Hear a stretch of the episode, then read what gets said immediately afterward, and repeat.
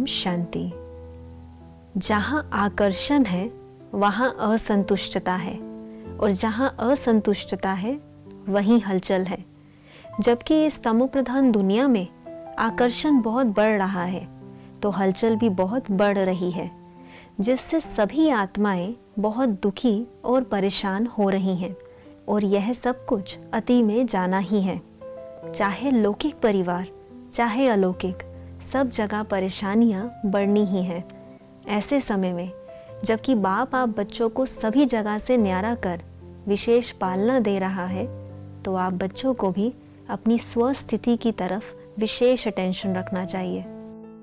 यदि आप सोचते हो कि मैं वाचा कर्मना या संकल्प द्वारा इन सब परिस्थितियों को दूर कर दूँ, तो यह संभव नहीं है क्योंकि आपको पहले स्वयं को संपूर्ण रीति तैयार करना पड़ेगा।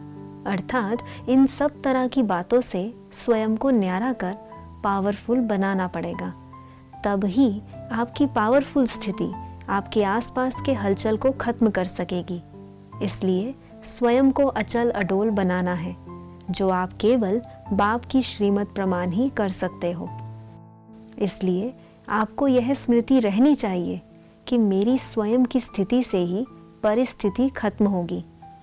और जितनी मेरी स्वस्थिति पावरफुल होगी, उतना ही उसका प्रभाव दूर दूर तक जाएगा।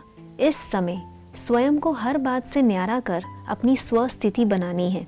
फिर यही आपकी स्वस्थिति आपको स्वयं ही सबका प्यारा बना देगी। इसलिए स्वयं पर फुल अटेंशन रखो। देखो, यही समय है पुरुषार्थ का। फिर कल्प में कभी भी आपको यह समय नहीं मिलेगा। और पुरुषार्थ के बिना प्रालब्ध भी नहीं बन सकती। इसलिए स्वयं को हर बात से न्यारा कर अपनी हर समस्या, चाहे किसी भी तरह की हो, बाप को संकल्पों द्वारा समर्पण कर बाप की श्रीमत पर पूरा पूरा चलने का पुरुषार्थ करना है। अब पुरुषार्थ का समय बहुत ही लिमिटेड रह गया है। आप सभी को भी अपने को सदा चमकता हुआ सितारा अनुभव करना है। आपको सदा फील होना चाहिए।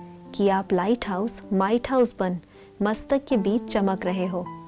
जितना जितना आप स्वयं को अनुभव करते जाओगे, उतना ही औरों को आपसे साक्षात्कार होगा। इसलिए आप अपना अटेंशन और अभ्यास बढ़ाओ, तभी आप स्वयं को अनुभव कर पाओगे। जब आप अपने को यह शरीर ना समझ लाइट हाउस और माइट हाउस समझोगे, तब आपको इतनी खुशी और शांति की अनुभूति होगी जो अभी तक आपने कभी नहीं की। देखो, आपके एक एक सेकंड की प्लानिंग बाप की है। इसलिए, जब आप कार्य व्यवहार में आते हो तो कोई कुछ गलत करता है या कोई नुकसान करता है तो आप बाबा को साथ रख उसे बहुत प्यार से समझानी दे दो और फिर वो सारी बात बाप को दे दो। उससे न्यारे हो, अपने पुरुषार्थ में लग जाओ। एक तो आपको अपनी संतुष्टता की सीट को कभी नहीं छोड़ना है, क्योंकि बाबा आपके साथ है।